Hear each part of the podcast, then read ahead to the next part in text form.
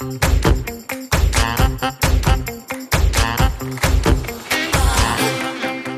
Willkommen zu einer neuen Folge Schwungmasse. Ich bin Katharina und ich freue mich auf eine neue Finanzheldin-Story heute. Ich spreche nämlich mit Lea. Sie ist 27 Jahre alt und lebt mit ihrem Partner und Hund gemeinsam. Beruflich, da hat sie ihre Leidenschaft im Recruiting gefunden und arbeitet bei Celebrate. Dazu gehören zum Beispiel Firmen wie Kartenmacherei oder Mintkind, die kennt man vielleicht. Lea hat ihren Bachelor im International Business gemacht und dann den Master als duales Studium im internen Handelsmanagement. Und wir wollen heute darüber sprechen, was Lea motiviert hat, loszulegen, wie sie auch vorgegangen ist, wie es heute läuft und vor allem, welche Anschaffungen doch teurer sind als kalkuliert. Darüber sprechen wir jetzt. Hallo Lea. Hallo Katharina. Lea, wie würdest du dein Money Mindset heute so beschreiben? Schwierige Frage, finde ich tatsächlich. Aber ähm, ich würde sagen, insgesamt positiver, als es früher war in dem Sinne, dass wenn ich auf mein Konto gucke oder dass wenn ich anfange auf mein Konto zu gucken, ich auf jeden Fall keine Angst mehr habe, gerade zum Ende des Monats, sondern dass es eher so in die Richtung geht, okay, ich habe tatsächlich ein Interesse und ich sehe da was und das ist cool und das ist positiv und äh, ich mache das gerne. Okay, würdest du also dein Money Mindset vor drei Jahren vielleicht noch oder wann war dieses früher, wo du sagst, dass du auch nochmal Angst hattest, drauf zu gucken auf den Kontostand? Früher war wahrscheinlich, bevor ich auch angefangen habe, äh, im Recruiting zu arbeiten, zum einen. Da kriegst du ja eine ganz andere Berührung mit Geld auf jeden Fall schon mal und auch darüber zu sprechen überhaupt. Früher war es auch so, dass äh, ich keinen Cent ehrlicherweise beiseite gelegt habe. Und es war immer so ein bisschen, ja, über Geld redet man nicht. Also auch im, im Umkreis direkt. Klar, ich habe das immer mitbekommen, so hier und da hat mal jemand erzählt, wenn man da an der Börse irgendwas gemacht hat, aber es war immer so total fernab und äh, ungreifbar. Und ja, das hat sich schon deutlich geändert. Also früher hatte ich äh, tatsächlich, wenn ich am Ende des Monats aufs Konto geguckt habe, hatte ich immer so ein bisschen Angst und gedacht, oh Gott, was sehe ich da jetzt? und wie häufig kümmerst du dich jetzt heute so richtig aktiv um deine Finanzen? So richtig aktiv, aktiv würde ich sagen, habe ich kein regelmäßiges Datum, wo ich das irgendwie mache.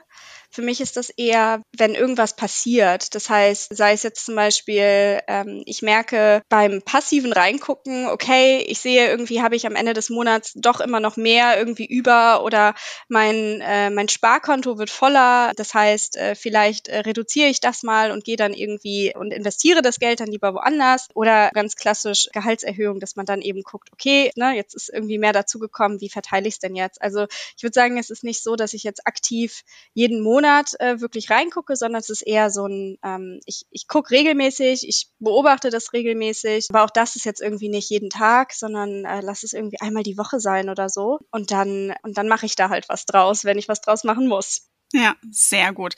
Man merkt von den Finanzhelden gelernt, wenn sich Lebenssituationen verändern, äh, dann sozusagen einschreiten. Und wir wissen ja, dass äh, wir dich begleitet haben auf deinem Weg. Deshalb machen wir heute ja auch die Folge gemeinsam. Aber als du wirklich gemerkt hast, dass du dich mehr mit deinen Finanzen beschäftigen solltest und vor allen Dingen das dann auch selber wolltest, wie hast du da angefangen? Wie bist du an das Thema rangegangen? Also es gibt da einen ganz tollen Instagram-Account äh, von den Finanzheldinnen. Der ist ganz toll zum Starten. Ähm, ähm, ich habe tatsächlich äh, ganz viel von eurem Content ehrlicherweise konsumiert und bin über den Kanal dann auch auf die anderen Plattformen gegangen, auf denen ihr noch Content habt, ne? sei es äh, dann eben auf der Webseite beziehungsweise tatsächlich ja auch in Printform in einem Buch. Also das heißt, du hast unser Buch auch gelesen? Gelesen und ausgefüllt natürlich. Also nicht nicht jede Seite äh, muss ich ehrlicherweise zugeben. Klar, man muss ja auch immer so ein bisschen gucken, okay, wo wo fängt man denn tatsächlich an und was ist was interessiert mich auch? Ich habe äh, angefangen, indem ich mir erstmal überlegt habe habe, okay, wie, wie will ich denn überhaupt investieren? Ne? Also klar, erstmal so ein grundsätzliches Bild, aber wenn, wenn man passiv immer mal wieder so äh, sowas auch sich anschaut oder äh, entsprechenden Content konsumiert, dann hat man ja eine Vorstellung, so was sind ungefähr meine Optionen, die ich wählen kann und äh, habe mich dann auf das Thema ehrlicherweise fokussiert, habe da auch den ein oder anderen spannenden Podcast von euch gehört. Ich glaube, es gibt einen, ich weiß nicht, ob der mit Svetlana oder Jessica Schwarzer war, da geht's, da geht's eben ums Thema ETF. Der ist, der ist sehr, sehr gut, auch um so eine, so, so eine Base einfach zu bekommen. Und ja, darauf habe ich dann ehrlicherweise aufgebaut, viel Google benutzt natürlich dann irgendwann auch, ne, wenn, äh, wenn du halt wirklich dann in die, in die konkreteren Themen gehst, da äh, habe ich dann eben auch noch andere Kanäle für benutzt. Ja, ich glaube, die Podcast-Folge, die du meinst, müsste der Podcast 37 gewesen sein mit Finanzheldin Svetlana, alles rund um ETFs. Ich werde aber danach auch nochmal reinschauen und natürlich in den Show Notes eben entsprechend verlinken. Was glaubst du, ist das gewesen, was dir am meisten geholfen hat und vor allen Dingen dir auch so einen richtigen Anschwung gegeben hat, so okay, jetzt komme ich auch wirklich ins Tun, jetzt lege ich den ersten Sparplan an? Ich glaube, das hat sich so nach und nach aufgebaut. Also ich habe, wie gesagt, ich habe angefangen, mir mich damit zu beschäftigen, mir die Sachen durchzulesen. Und klar, am Anfang bist du immer noch so ein bisschen verhalten und denkst dir so, okay, was, was mache ich denn jetzt? Und irgendwann war es halt so, so ganz ehrlich, du musst irgendwo anfangen. So, du musst, du musst es jetzt mal tun und du musst es mal, du musst es mal ausprobieren. Und ähm, man kann, man kann das ja auch durchaus mit sehr, sehr kleinen Summen machen. Das war für mich irgendwann war dieser Moment so gekommen. Das ist als wie wenn du immer wieder irgendwie was vor dir herschiebst und irgendwann merkst du so, so der Wäschekorb, der irgendwie im, im Haus steht und immer äh, nicht zusammengelegt ist und irgendwann ist dein Kleiderschrank leer und du denkst dir, okay, jetzt muss ich's machen. So, das ist so ungefähr dieses Gefühl, ähm, wie es für mich war, dann auch wirklich mal loszulegen. Ja. Welche Ziele hast du dir denn äh, in finanzieller Hinsicht gesetzt? Ich habe mir keine konkreten Ziele gesetzt im Sinne von, ich möchte irgendwann die und die Summe auf dem Konto haben.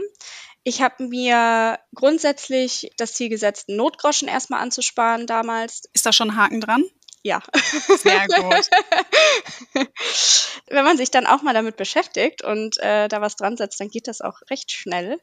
Also das war, das war so mein erstes Ziel, da ist der Haken schon dran. Und mein zweites Ziel war dann eben auch langfristig einfach zu schauen, okay, wie kann ich, wie kann ich dafür sorgen, dass ich gerade im Alter auch einfach irgendwann abgesichert bin. Ne? Das heißt, meine Finanzstrategie ist jetzt nicht, den großen Reibach an der Börse zu machen und zu spekulieren, sondern ich bin wirklich, ich bin auch so ein bisschen sicherheitsbedürftig, gerade was so Geld angeht. Und oder das hat sich auch so ein bisschen entwickelt, wenn wir ganz ehrlich sind. Äh, früher war das so ein bisschen anders, als man natürlich immer noch die Eltern im Rücken hatte, aber das äh, möchte man ja auch irgendwann einfach nicht mehr. Warst du da verschwenderischer oder wie würdest du es da beschreiben, wie es, weil es anders war? Ja, schon. Also ich merke auch, äh, es hat, es, es ist was ganz anderes, wenn du Sachen kaufst, die du mit deinem eigenen Geld, also du hast dein eigenes Geld verdient und kaufst dir Sachen. Ich gehe ganz, anders mit den Sachen um und im Umkehrschluss gehe ich jetzt aber auch anders mit den Sachen von anderen um.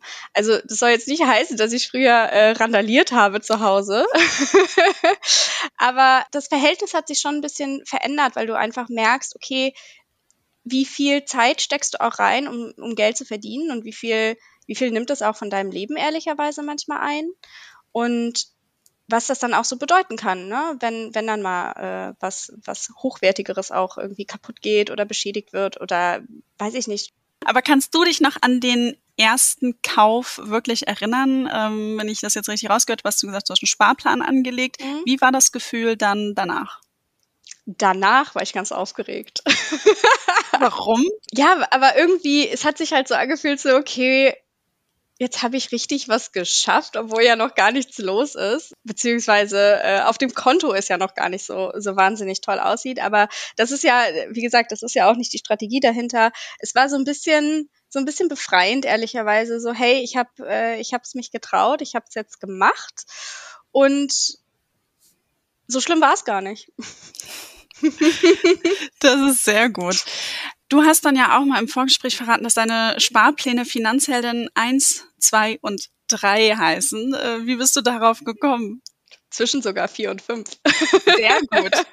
ja, das war, ich bin, ich bin jemand, ich lasse mich auch, ähm, ich brauche immer so kleine Motivatoren, sag ich mal, und äh, so kleine Mini-Erfolge, damit, damit ich irgendwie, damit es was Positives einfach für mich hat. Und äh, für mich war die waren halt die Finanzhelden ehrlicherweise so die Basis für, für alles, was, äh, was sich da gerade so auch abspielt. Und ich finde das ganz schön, das einfach auch im Hinterkopf zu behalten, so, okay, das war mein erster Sparplan, irgendwie so, ach süß. Damit habe ich mal angefangen und einfach die Entwicklung dann auch zu sehen, ne? genau zu wissen, okay, zuerst habe ich mich dafür entschieden, dann dafür, dann hierfür. Ich finde es auch ganz spannend, äh, sich, äh, sich dann äh, auch hinzusetzen und zu reflektieren, okay, damals habe ich mich für, für, für diesen ETF entschieden, jetzt habe ich mich eher für den ETF entschieden. Das ist ja, also ich, ich hole das Geld ja nicht raus, ich lasse das ja so laufen, aber ich finde einfach nur die Art und Weise, wie man sich auch damit beschäftigt, verändert sich ja auch ein bisschen mit der Zeit, weil du natürlich auch tiefer in die Themen einsteigst. Und ja, für mich ist es so ein bisschen so ein äh, Motivator, auch das da zu sehen und zu sehen, wo ich mal angefangen habe. Ja, klingt sehr gut. Sind das eher andere Themen, in die du investierst oder sind es andere Länder? Also wenn du jetzt sagst, okay, da ist so eine Entwicklung auch mit dem, was drin ist, vielleicht kannst du uns mal so ein bisschen in dein Depot reinblicken lassen, so ganz, ganz oberflächlich. Es sind auf jeden Fall unterschiedliche Sparten, sagen wir es mal so. Also ich achte darauf, dass ich jetzt äh, nicht die ganze Zeit in, in, in den gleichen Sektor, sage ich mal, investiere, sondern ich äh, versuche da schon eher auch das Geld so ein bisschen zu streuen und das so ein bisschen zu verteilen in unterschiedliche Branchen. Und ansonsten ist es aber auch einfach so ein bisschen mehr in die, in die Details blickend. Also ich habe mir, als ich meinen ersten Sparplan ausgewählt habe, habe ich mir einen sehr, sehr großen ETF, sage ich mal, ausgesucht. Ne? Jetzt inzwischen äh, achte ich dann zum Beispiel auch drauf, was sind irgendwie die laufenden Kosten davon und so weiter. Also es ist, du gehst so ein bisschen tiefer rein und guckst dir irgendwie die kleineren Sachen auch, auch mal an. Und am Anfang, so mein erster Sparplan, da habe ich mir ehrlicherweise so eine total sichere Bank natürlich gesucht und gedacht, okay, das äh, sieht jetzt erstmal für den Anfang gut aus, weil ich, äh, weil man sich ja auch noch nicht so sehr damit beschäftigt hatte, ne? Hast du das im Nachhinein bereut, dass du vielleicht am Anfang noch nicht so ganz auf die Kosten und die Details, worauf du jetzt achtest, geachtet hast? Nee, überhaupt nicht, weil ich ja klein angefangen habe. Ne? Also das ist, das ist es ja. Ich habe ja nicht direkt äh, gesagt, okay, ich, äh, ich setze jetzt einen Sparplan auf und investiere da äh, irgendwie die Hälfte meines Geldes jeden Monat rein, sondern ich habe eben ganz, ganz klein angefangen also 25 Euro wahrscheinlich. Genau, das mhm. war mein allererster Sparplan, finanziell denn 1, 25 Euro jeden Monat. Das ist doch mal ein Shoutout an alle, die zuhören. Legt jetzt endlich diesen Sparplan an, nennt ihn finanziell denn 1 und packt 25 Euro rein. Ja. So. Es ist wirklich nicht so schlimm. Und es ist halt, es ist halt wirklich toll, um einfach ein Gefühl dafür zu bekommen. Ne? Also wenn man, gerade wenn man so ein bisschen Angst hat oder, oder sich am Anfang nicht traut, einfach auch zu sehen, okay, was passiert denn mit diesen 25 Euro jetzt mal über, weiß ich nicht, sechs Monate, da wird man sehen, das ist gar nicht so äh, gruselig, sich das auch immer mal wieder anzugucken. Gerade wenn man immer im Hinterkopf behält, es ist ja, es ist ja langfristig. Ne? Es passiert ja was mit meinem Geld und das passiert nicht von heute auf morgen. Also ich finde das, für mich war es immer so, oh, ich habe so ein bisschen Angst, das Geld da reinzugeben, dann ist das nachher weg. Und ja, davon habe ich mich ehrlicherweise äh, befreien können. Und sieht man ja. ich kann mich noch an einen Moment erinnern, als du mir mal erzählt hattest, dass dein Depot die 1000 Euro Marke dann sozusagen mhm. durchknackt hatte. Und äh, das war für dich irgendwie ein besonderer Moment. Und äh, kannst du kannst du vielleicht noch mal da die HörerInnen so ein bisschen abholen, warum das auf einmal so besonders für dich war? Ich habe ja nur mit 25 Euro angefangen und das war ja dann, äh, wenn du dann auf einmal so eine vierstellige Summe da schon siehst, dann fühlt sich das ehrlicherweise schon richtig gut an. Und ich muss auch sagen, das war auch, auch wieder so ein Schlüsselmoment, wo ich dann auch ehrlicherweise ein bisschen mutiger wieder geworden bin. Einfach weil ich jetzt über einen gewissen Zeitraum auch Erfahrungen gesammelt habe und das, äh, das Geld äh, war immer noch da und es war immer noch alles okay. Ja, das war für mich äh, einfach so ein ganz toller Erfolgsmoment, äh, das zu sehen. So, okay, wow, jetzt habe ich äh, 1000 Euro schon investiert, da war ich ganz stolz. Jetzt haben wir ja gerade so ein bisschen eine Phase, wo es dann auch doch deutlicher runtergeht mhm. an der Börse. Wie hat sich das für dich angefühlt? Was hat das mit dir gemacht? Gar nichts, tatsächlich. Also ich, ich kriege das zum Beispiel ähm, bei meinem Freund mit, der dann immer ganz, äh, ganz erschrocken ist, oh, meine Aktien, meine Aktien, ja. Wenn man sich die äh, Kurse ja auch immer anguckt, so das ist immer ein Fallen, dann geht's wieder hoch, dann fällt es wieder. Im Endeffekt, äh, man weiß nie, was passiert. Ne? Du, es kann auch sein, dass, dass es jetzt, bis ich 80 bin, immer weiter fallen wird. Davon möchte ich jetzt einfach mal nicht ausgehen. Und im Endeffekt ist das ja auch, auch wieder gut, wenn die Kurse jetzt gerade fallen, kaufe ich natürlich auch mm, jetzt aktuell zu günstigeren äh, Kursen ein. Ähm, das wird sich irgendwann wieder ändern, dann äh, geht das wieder hoch. Im Endeffekt äh, gleicht sich das ja auch immer wieder irgendwo aus. Und da mein Ziel ja langfristig ist, sind solche kleinen Sachen klar. Ich gucke rein und sehe den roten Pfeil und denke mir, ja, hm, schade, aber pff, also das ist nicht mein Ziel. Darum geht es ja nicht. Gut. Sehr gut. Also höre ich raus, dass die Anlagestrategien bei euch zu Hause doch unterschiedlich sind. Ja. Ist dann auch spannend. Daraus entnehme ich wahrscheinlich auch, dass ihr nicht zusammen investiert, weil wenn ihr so unterschiedliche Anlagestrategien habt oder Herangehensweisen, stelle ich es mir schwierig vor, oder? Nee, machen wir auch nicht. Ja. Jetzt verrat doch mal, wie viel Prozent von deinem Nettogehalt investierst du denn? Also investieren bin ich tatsächlich bei 10 Prozent. Und wie hoch ist deine Sparrate noch für Notgroschen? Wobei, da hast du vorhin gesagt, Haken dran, der ist schon da, aber vielleicht dann auch wirklich für andere Dinge? Also ich spare tatsächlich immer noch äh, aktuell 20 Prozent insgesamt weg. Das muss ich aber ehrlicherweise auch jetzt langsam anpassen. Das ist wieder so ein bisschen der Moment, äh, der Moment ist gekommen, dass man da auch äh, das so ein bisschen verdreht. Ich muss aber sagen, ich habe es bisher noch nicht gemacht, weil ich mit dem, mit dem Notgroschen gerade auch so denke, ha, wer weiß, was jetzt auch mit den Gaspreisen und so weiter passiert, wenn wir so ganz ehrlich sind. Deshalb finde ich das jetzt nicht so ganz verkehrt, da vielleicht noch ein leicht erhöhtes Polster aufzubauen. Aber äh, grundsätzlich, äh, wenn man bedenkt, dass ich mal bei 25 Euro angefangen habe, dann hat sich das schon ordentlich äh, geschiftet. Und für was legst du im speziellen Geld beiseite? Gibt es da was, wo du sagst, also ich sage mal jetzt neben dem, dass man sagt, okay, wir erwarten vielleicht eine höhere Rückzahlung, mhm. äh, ne, die man selber leisten muss. Nachzahlung heißt es dann. Rückzahlung wäre schön. Ich glaube, die kriegt keiner von uns im Winter. Ähm, aber gibt's da was, wo du sagst, dafür musst du nochmal zusätzlich mal Geld beiseite legen? Ja, da gibt es ja einiges. Also äh, grundsätzlich ist das natürlich auch immer so ein Ding äh, Urlaub oder auch irgendwie, wenn, wenn mal ähm, im Haus irgendwas kaputt geht oder irgendwas neu angeschafft werden muss. Dafür ist das natürlich nicht schlecht. Äh, genauso kann äh, das Auto irgendwie jeden Tag Panne kriegen. Dafür finde ich äh, sowas auch immer gut. Ich habe natürlich auch noch einen, äh, einen kleinen vierbeinigen langjährigen Freund, äh, der sich äh, zwar nicht gerne beim Tierarzt blicken lässt, aber dafür umso öfter. und äh, das kann natürlich auch ordentlich ins Geld gehen, gerade wenn die äh, auch älter werden. Ne? Das heißt, äh, auch dafür bin ich ganz gerne abgesichert. Hast du das, als du dir den Hund geholt hast, hast du da so eine Kalkulation gemacht? Wenn ja, ist die jetzt am Ende aufgegangen? Nee. Wie bist du denn überhaupt äh, da rangegangen, so bei der Entscheidung für einen Hund? Also jetzt mal die, die emotionale Entscheidung mal rausgelassen, aber so ein bisschen so, wie, wie bist du da finanziell rangegangen und warum, warum passt es denn jetzt nicht? Also rangegangen bin ich in dem Sinne, dass ich geguckt habe, okay, was, äh, was könnten irgendwie monatliche Kosten sein? Und dann gehst du ja, dann habe ich mir mal ein Futter angeguckt und geguckt, was kostet so ein Futter vielleicht im Monat. Ich meine, ich habe einen Hund aus dem Tierschutz, das heißt, so richtig wussten wir jetzt auch nicht, wie groß wird der nachher. Er ist größer geworden als gedacht. Und allein da kann die Kalkulation dann schon nicht aufgehen mit dem Futter. Äh, genauso habe ich auch die, die Erstausstattung, glaube ich, ein bisschen unterschätzt, wenn wir ehrlich sind.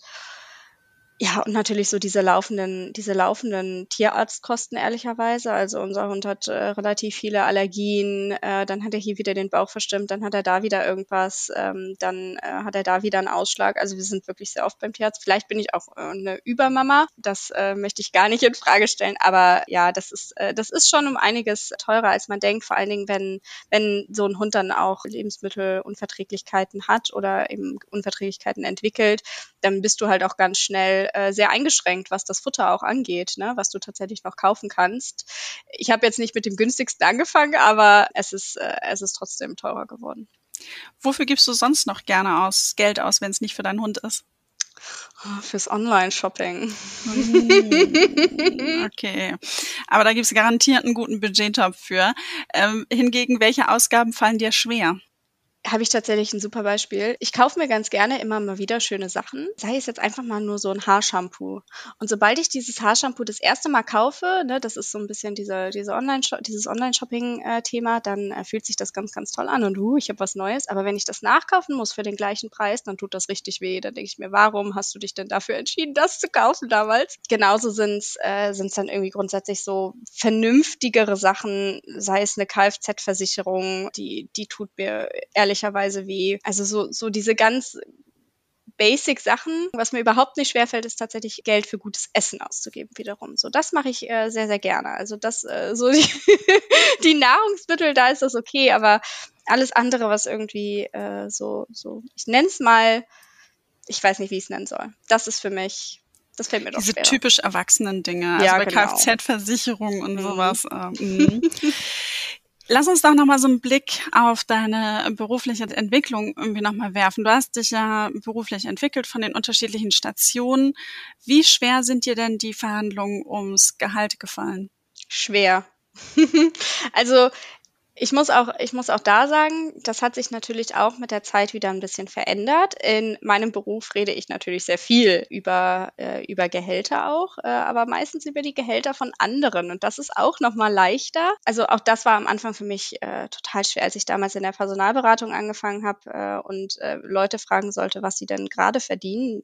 Hilfe. Ich bin feuerrot geworden und das war mir so unangenehm. Aber im Endeffekt äh, ist das ja totaler Quatsch. Also natürlich äh, möchte man eine gewisse Summe verdienen und natürlich möchte man für seine Arbeit entlohnt werden und das ist auch überhaupt überhaupt gar kein äh, Tabuthema und ich habe das immer noch ab und an, dass die äh, dass die Leute bei mir im Interview sitzen und so ein bisschen so rumdrucksen ich meine, ich bin wahrscheinlich nicht das beste Vorbild, was das angeht, weil wenn es äh, um mich selber geht, dann äh, vergesse ich meine guten Ratschläge auch ganz schnell.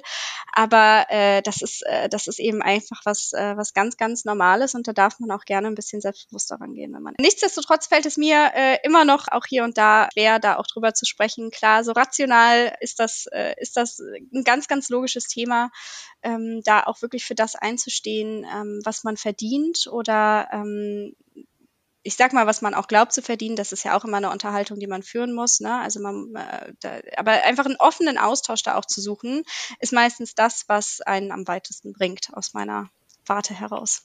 Jetzt äh, Zwischenfrage, weil ich glaube, das ist ganz cool für uns, alle unsere HörerInnen. Du arbeitest ja im Recruiting, siehst täglich ganz, ganz viele Bewerbungen. Ein Punkt Thema Gehalt. Gibt es irgendwas, wo du sagst, das fehlt dir häufig in Bewerbungen. Ähm, das ist ein Tipp, den du mitgeben würdest für, für einen Prozess, um vielleicht aufzufallen. Oder das sollte man auf gar keinen Fall machen. Das mhm. hast du mal erlebt. Also gibt es da irgendwas, was du ausplaudern kannst, wo, wo man nochmal was für sich mitnehmen kann? Also ich glaube, das ist aber, das ist aber, glaube ich, etwas, was viele ähm, also wenn man sich ein bisschen mit dem Thema Bewerbung besch beschäftigt, äh, auch, auch äh, kommunizieren, äh, das, das Anschreiben, wie es äh, das mal gab, ist ehrlicherweise tot. Ja, es gibt bei uns auch noch ähm, Bereiche, wo wir tatsächlich ein Anschreiben brauchen, weil es meinetwegen darum geht, dass jemand ähm, französische Sprachskills uns, äh, beweisen soll, weil man sich auf eine, eine Stelle im, im französischen Customer Service bewirbt. So, dann, wir müssen es ja irgendwoher äh, abprüfen können. Aber ansonsten so diese ganz ganz klassischen Anschreiben, äh, die dann am besten noch losgehen mit sehr geehrte Damen und Herren. Also wir haben bei uns eine Dudes-Kultur, das heißt, äh, das ist schon mal so das Erste, äh, wo ich mir dann immer so denke, so, ah, hast du dir das tatsächlich angeguckt, äh, wie wir auch äh, kommunizieren? Und ähm, diese ewig langen äh, Anschreiben, ähm, ja, natürlich lese ich mir die durch, weil äh, der Bewerber hat da Zeit oder die Bewerberin haben da Zeit reingesteckt, um uns ihre Geschichte zu erzählen. Also es ist einfach nur wertschätzend. Aber ich habe tatsächlich am meisten davon, wenn man mir tatsächlich erklärt in so einem Anschreiben oder äh, lass es zwei Sätze sein. So, warum möchte ich diesen Job? Das ist tatsächlich das, was, was vielleicht nicht mehr so sein muss, was viele, glaube ich, aber noch denken. Also diese ewig langen Anschreiben, ähm, ich brauche die nicht. Ich möchte wissen, so was motiviert dich denn tatsächlich für diese Stelle? Und äh, alles andere ähm, kann man auch an einem, an einem Lebenslauf sehen. Und auch da gerade beim, beim Lebenslauf immer mit dem Wichtigsten oben anfangen, mit dem Aktuellsten oben anfangen und äh, es auch, wie soll ich das sagen, äh, leserfreundlich äh, verpacken. Es gibt Lebensläufe, da, da steige ich manchmal ehrlicherweise selber nicht durch. Da sitze ich da fünf Minuten und zerbreche mir den Kopf, so was ist denn jetzt wo passiert? Und im Endeffekt äh, flüchte ich mich dann oft ins LinkedIn-Profil. Das ist dann leichter für mich. Aber ähm, ja, das, das vielleicht so zur, zur direkten Bewerbung. Sehr gut. Also keine langen äh, Anschreiben mehr, lieber zwei, drei knackige Sätze, was die Motivation ist, warum man den Job unbedingt haben möchte und strukturierter Lebenslauf an LinkedIn gerne orientieren.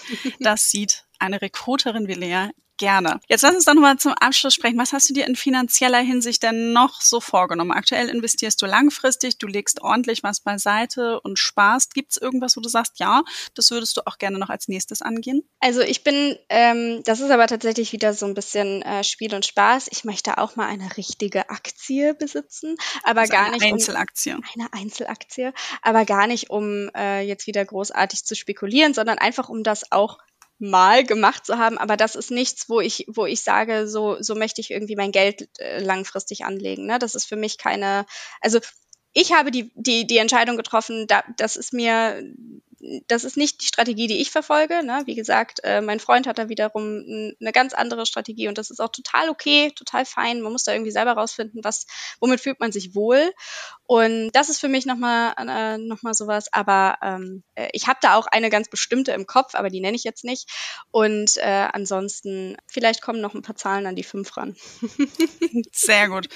Übrigens ein paar Zahlen hinten dranhängen. Machen wir mal ein Gedankenspiel. Wenn du jetzt eine Million Euro bekommen würdest, was würdest du damit tun? Also ich würde auf jeden Fall weiter arbeiten. Das ist bei einer Million, glaube ich, auch ganz gut.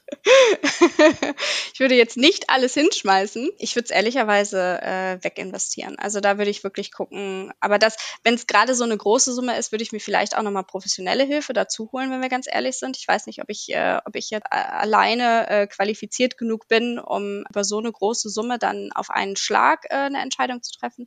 Aber da würde ich mich dann wahrscheinlich ehrlicherweise beraten lassen, dass man es auch wieder, ne, da bin ich, da bin ich wieder Sicherheit, dass man es auch ein bisschen streut, in verschiedene Sachen äh, investiert. Aber ähm, jetzt so. Keine Auszeit vom Job, kein Urlaub, keine größere Anschaffung, Online-Shopping 10 Prozent. Nee, ich glaube, das ist so ein bisschen die Falle an der Million, ne? Dass du, dass du dann ganz schnell da rein verfällst und sagst, oh, äh, jetzt habe ich ja irgendwie Geld und äh, oh, da hätte ich ein bisschen Angst, dass du dann äh, nach einem Jahr alles, äh, alles ausgegeben hast. Also ich würde auf jeden Fall einen Großteil direkt so weglegen, dass ich da erstmal nicht drankomme. Und ja, ich meine, ein kleiner Urlaub, da würde natürlich nichts gegensprechen, aber den kann ich mir ja auch jetzt schon leisten. Sehr gutes Mindset. Wunderbar. Man sieht, es hat sich was verändert. Lea, vielen, vielen lieben Dank, dass du zu deiner Geschichte abgeholt hast und ich hoffe, hier einige Finanzheldinnen und Finanzhelden inspiriert hast. Ich wünsche dir noch einen schönen Tag und sage Tschüss. Ciao.